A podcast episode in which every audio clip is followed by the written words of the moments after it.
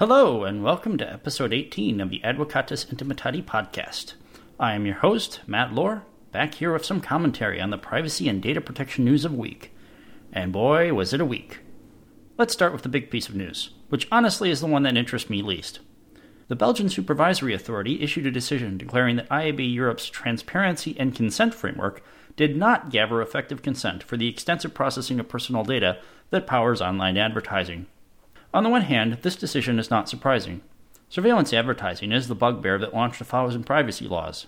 Just last month, Representatives Anna Eshoo and Jan Schakowsky and Senator Cory Booker introduced a bill that would simply ban the practice.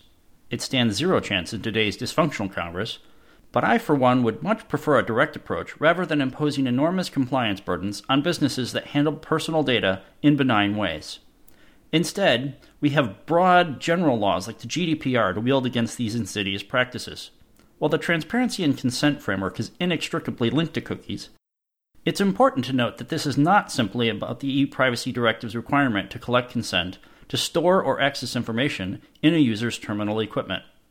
Rather, this framework relied on the user's consent when clicking a button to justify sharing the data collected with thousands of players in the advertising space, particularly for something called real time bidding.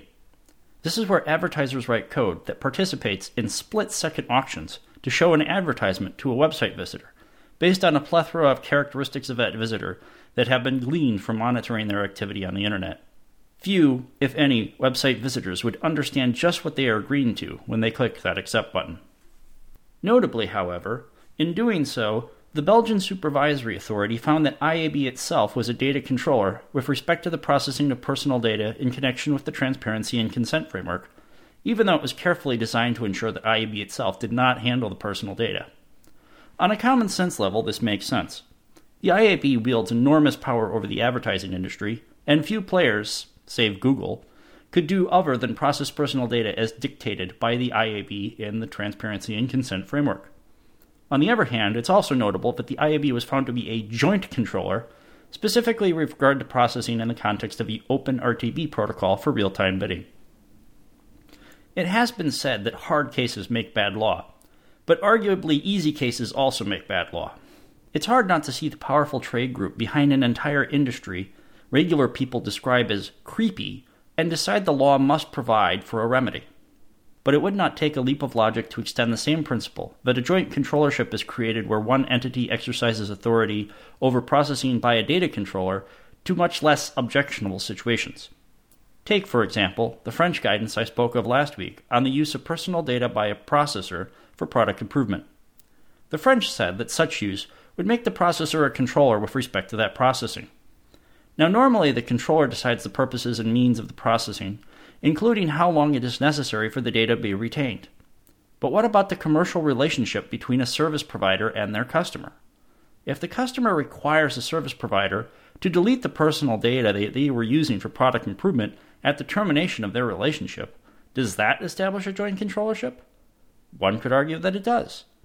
But fear not, for there are only several dozen other supervisory authorities in Europe to help us resolve these ambiguities. That brings me to what I really want to discuss today the increasing calls for independence or sovereignty in the context of the Schrems II decision. Last week I spoke of the case out of Wiesbaden around the use of Google Analytics. Well, apparently Munich was all Holter mein Bier, because on January 20th, the Landesgericht München issued a decision holding that loading Google fonts from Google CDN could not be justified under GDPR because hosting them yourself is an option, and loading them from Google CDN means that Google receives a user's IP address because that's how the internet works. The court decided that the disclosure of this one nominal piece of personal data to Google violated the plaintiff's rights of personality and ordered the payment of 100 euro in damages. This is how ridiculous it has become. Put aside for a second the performance implications of every website loading the same fonts from their own servers rather than a CDN. But just earlier today, I saw a post on LinkedIn by a man named Boris Dinser. Hopefully, I'm pronouncing that right. He ran some packet captures on a number of official websites of the EU and reported that he saw connections to IP addresses allocated to Amazon, Google, Akamai, and Verizon. I mean, the horror. This won't do.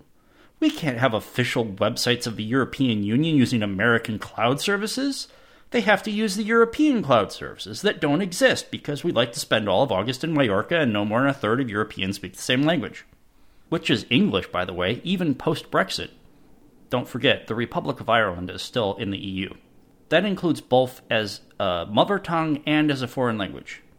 And before you ask, roughly 95% of America's 330 million people speak English. But here's another fun fact. You know the Court of Justice of the European Union? The one with the esteemed jurist who wrote the Schrems II decision and didn't understand Executive Order 12333 at all? Well, while you can petition the court in any of the EU's 24 official languages, and they publish their decisions in 23 of them, Irish, the internal business of the court is conducted in only one language. Do you know which one? French. Which I think is silly. If you're going to make everyone speak the same language, it's only fair it be the local one. The court sits in Luxembourg, they should have to speak Luxembourgish. All kidding aside, what is so frustrating to me is that this conversation has gone far beyond the questionable surveillance practices of U.S. intelligence agencies and into this campaign for technological autarky in Europe. As abhorrent as some of the practices of big tech are, and as frustrating as Congress's inability to do anything about it is, the fact remains that the internet is a global network. I, like a majority of Americans, though a slimmer majority than I would like, detested Trump's rhetoric on NATO and disdain for our European allies in favor of cozying up to Vladimir Putin. But the America bashing attitudes of Schrems II and its progeny threaten to become self fulfilling and belie a close relationship between the US and European governments. Well, that's my rant for the day. Let me know how wrong I am at matt at lore.attorney, and I'll talk to you again soon.